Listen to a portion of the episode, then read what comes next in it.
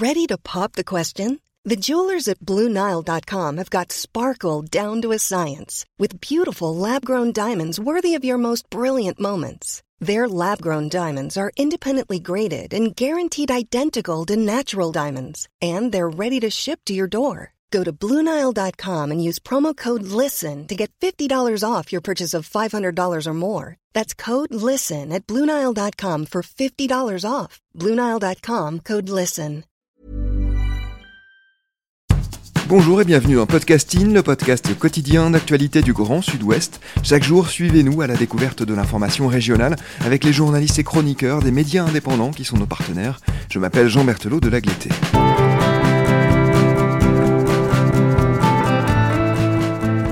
Nous poursuivons aujourd'hui nos épisodes liés à Viso, un magazine édité par l'un de nos partenaires, l'Institut de journalisme de Bordeaux-Aquitaine, l'IJBA. Ce journal, vous pouvez le retrouver sur le site de l'IJBA, dans les kiosques et librairies de la métropole bordelaise et dans les kiosques de Gironde et de Charente-Maritime, au prix de 4,50€. Il est réalisé par des étudiantes et des étudiants qui se sont spécialisés en presse écrite durant leur cursus et qui sont sur le point d'être diplômés de l'IJBA et donc de se lancer dans la vie active. On s'intéresse cette fois à un article écrit à quatre mains. Il nous plonge au cœur du territoire d'un drôle de peuple, les Charnégous. Vous n'en avez peut-être jamais entendu parler et pourtant il se trouve bien en Nouvelle-Aquitaine. L'article s'appelle Bienvenue chez les Charnégous et c'est vous qui l'avez écrit avec Alexis Souard. Bonjour Thérèse Thibon. Bonjour Jean. Et d'abord évidemment une première question qui semble logique. Qui sont les Charnégous? Euh, Alors c'est une question qu'on s'est euh, qu'on s'est posée. Alexis et moi nous ne venons ni euh, ni de Bordeaux ni de Nouvelle-Aquitaine, donc c'était vraiment un sujet euh, très nouveau pour nous.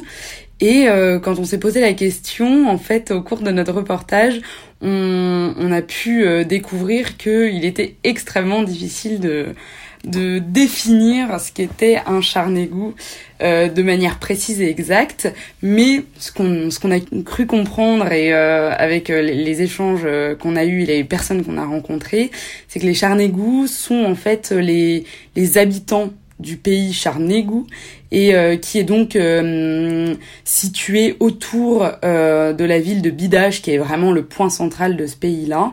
Et mais ce que ce que les, les habitants nous disaient et en, tout cas ceux qui étaient sensibilisés à, à cette culture et, et qui la portaient un peu comme héritage, parce qu'il faut savoir qu'évidemment c'est pas euh, c'est pas quelque chose qui est omniprésent euh, parmi les habitants, c'est que euh, à l'origine les charnégous en fait étaient désignés comme tels par les gens qui étaient extérieurs à ce pays-là. Donc en fait c'était une manière d'être d'être désigné, mais pas quelque chose qui était revendiqué de l'ordre de l'identité. En tout cas, c'était le cas à l'époque. D'accord. Et alors, où il se trouve exactement ce, ce pays Charnégou Vous nous avez dit autour de, de, cette ville de Bidache, mais ça se trouve où exactement, aux confins de quel territoire historique? Alors, le pays Charnégou se trouve en fait euh, vraiment euh, entre les euh, trois départements des Landes, donc au nord, euh, du Pays Basque et, euh, et du Béarn. Et en fait, c'est vraiment euh, ce qui est intéressant avec ce pays, c'est que c'est la jonction entre euh, ces, ces trois identités, dont euh, le Pays Basque et le Béarn, qui sont des identités assez fortes et euh, dont, dont, on entend encore aujourd'hui beaucoup parler, même si maintenant il y a évidemment une, une division du territoire qui est légèrement différente. Mais voilà, c'est vraiment autour de cette ville de Bidage qui se trouve aux confins de, de ces trois territoires. Oui, une division euh, légèrement différente, puisque bien sûr ces territoires historiques que sont le Béarn et le Pays Basque sont aujourd'hui rassemblés en un seul département, les Pyrénées Atlantiques. Exact. Pendant longtemps, les, les vrais Charnégous ont donc été trilingues, c'est ça? Ils parlaient à la fois euh, français, béarnais et basque? Encore une fois, là, c'est on a eu des réponses très nuancées. Donc euh, oui, s'il fallait peut-être euh, faire un archétype du Charnégou, enfin dans les grandes lignes, ça serait peut-être ouais, cette personne qui parlait à l'époque euh, à la fois le gascon, à la fois euh, le basque et le français, mais euh, encore une fois, au gré de l'histoire et au gré des identités de chacun, des, des, nuances peuvent être apportées et, et, ça ne ça ne se résumait pas à cette capacité à s'exprimer et à parler dans, dans ces trois langues.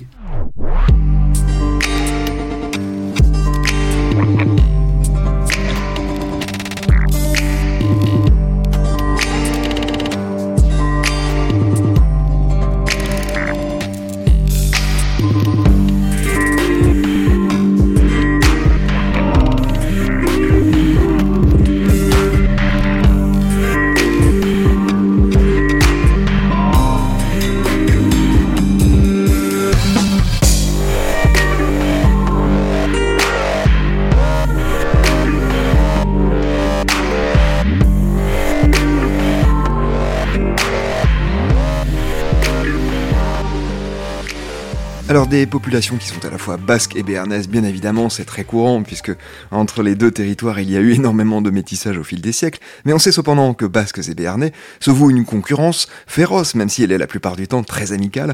On ressent néanmoins sur place cette forme de rivalité? Très honnêtement, nous, on, non, on ne l'a pas du tout ressenti, d'autant plus que c'était pas vraiment le cœur du sujet euh, de, notre reportage et des rencontres qu'on a pu faire.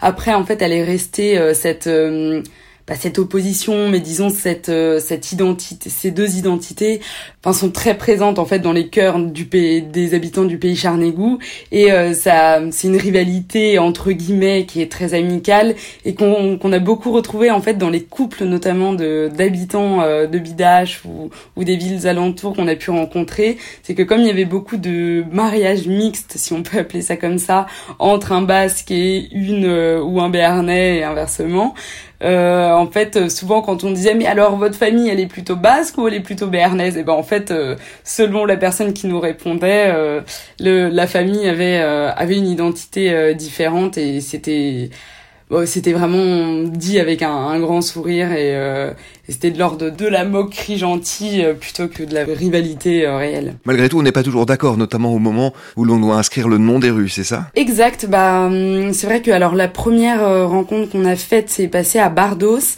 et avec Peyo Dibon qui a travaillé, qui travaille à la mairie notamment de la ville et qui a travaillé à la signalétique euh, des noms euh, des rues de la ville et euh, qui ont été élaborés avec les trois langues, le français, le gascon et et le basque. Et en fait, ce qui était donc Enfin, ce qui a été très bien reçu évidemment de la part des habitants, etc., des élus euh, locaux.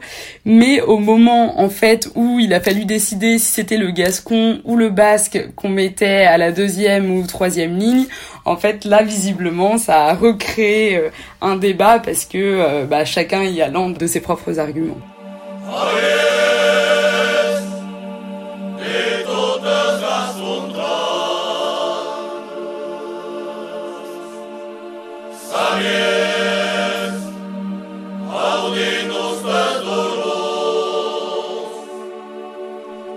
finita jamais, et belle tant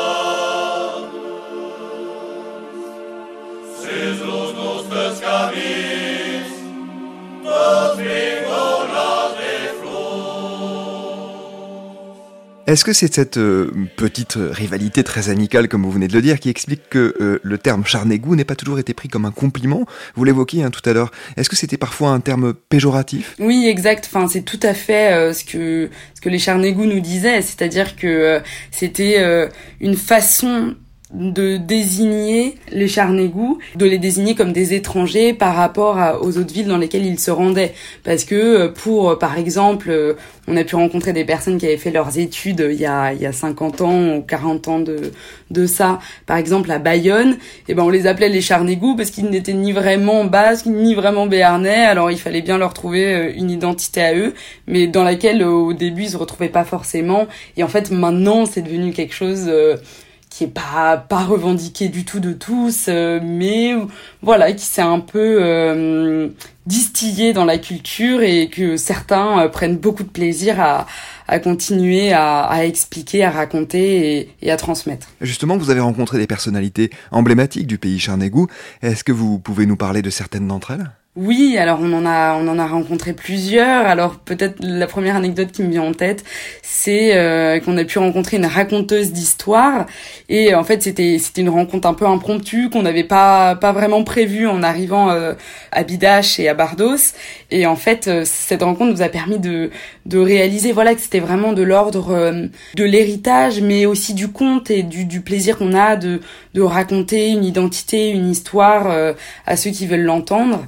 Et euh, la deuxième rencontre aussi euh, que que je citerai, c'est euh, celle. alors on l'a pas rencontré, on l'a eu au téléphone, Monsieur Jean-Jacques Lasserre, qui est donc le président du conseil départemental, qui lui se revendique Charnégou et qui est qui est l'ancien maire de Bidache et dont le fils est actuellement maire de Bidache. Et en fait, ce qui est intéressant, c'est que c'est quelqu'un qui a revendiqué cette appartenance-là, notamment pour, on va dire, des, arguments politiques qui restent évidemment au niveau au niveau local, mais c'était intéressant de voir que ça pouvait prendre de telles proportions.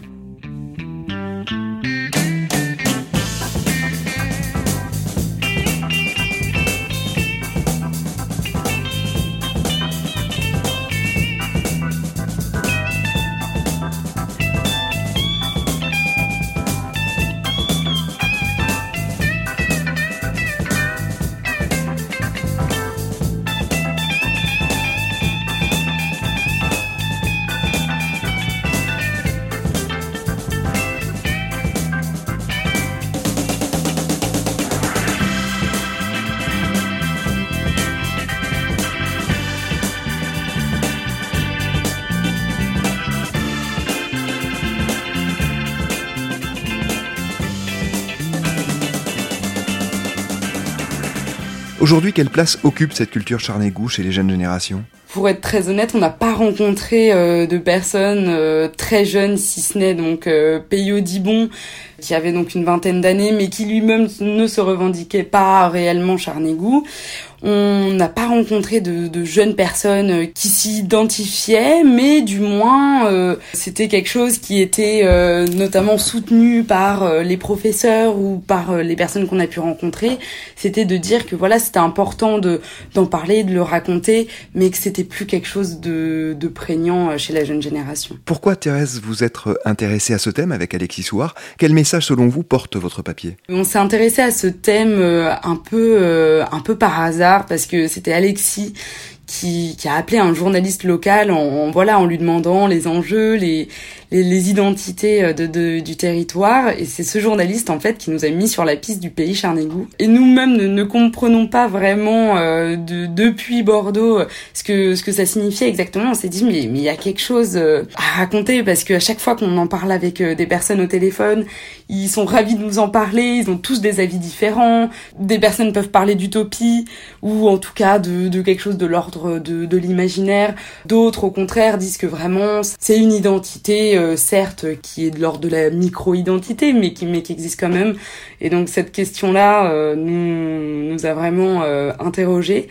Et le message qu'on veut porter, s'il y a un message, c'est peut-être que l'identité et l'héritage culturel qu'on peut avoir est encore très très implanté, notamment en Nouvelle-Aquitaine et que euh, voilà, euh, il suffit d'interroger les gens et des habitants euh, de villages comme ça pour qu'ils aient des, des, des milliers, des centaines de d'anecdotes à nous raconter sur le pays et, et une identité qu'ils veulent qu'ils veulent transmettre. Et je pense que c'est c'est très beau et et ça donne envie de, de, encore mieux connaître la région. Très bien, et alors une petite précision, puisque nous avions euh, parlé notamment hein, de la langue euh, occitane avec un autre article de Viso écrit cette fois par euh, Marie Lemaître, on a évoqué le béarnais, c'est donc une subdivision de la langue gasconne qui elle-même appartient aux langues occitanes, et donc le pays Charnégou, pour l'anecdote, s'écrit à la fois CH, comme vous l'écrivez d'ailleurs dans votre papier, à la française d'une certaine manière, et puis aussi avec le X du Pays Basque, donc on voit que l'on s'accapare d'un côté comme de l'autre, finalement, l'appellation même de ce pays. C'est ça. En tout cas, merci beaucoup, Thérèse Thibon, d'avoir répondu euh, à nos questions. Je vais rappeler euh, le titre de votre papier, hein, écrit avec euh, Alexis Souard. Bienvenue chez les Charnégous. Il est à retrouver dans le magazine Viso, en vente sur le site de l'IJBA, en vente aussi dans les kiosques et librairies de la métropole bordelaise et dans les kiosques de Gironde et de Charente-Maritime. C'est la fin de cet épisode de podcasting. Production Anne-Charlotte Delange, Juliette Chénion, Clara Echari, Lisa Feignet et Marion Ruot. Programmation musicale Gabriel Iconographie Magali Marico et réalisation Olivier Duval. Si vous aimez Podcasting, le podcast quotidien d'actualité du Grand Sud-Ouest, n'hésitez pas à vous abonner, à liker et à partager nos publications. Retrouvez-nous chaque jour à 16h30 sur notre site et sur nos réseaux sociaux ainsi que sur ceux des médias indépendants de la région qui sont nos partenaires. Retrouvez-nous aussi sur toutes les plateformes d'écoute dont Deezer, Spotify, Apple Podcast ou Google Podcast. Podcasting, c'est l'actu dans la poche.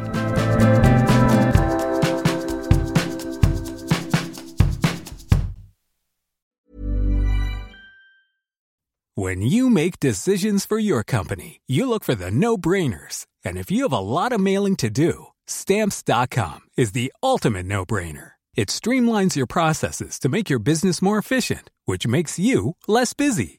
Mail checks, invoices, legal documents, and everything you need to keep your business running with Stamps.com. Seamlessly connect with every major marketplace and shopping cart. Schedule package pickups and see your cheapest and fastest shipping options from different carriers. With rates up to 89% off USPS and UPS rates. And with the Stamps.com mobile app, you can take care of mailing and shipping wherever you are. Make the same no-brainer decision as over 1 million other businesses with stamps.com. Sign up with code program for a 4-week trial plus free postage and a free digital scale. No long-term commitments or contracts. That's stamps.com. Code program.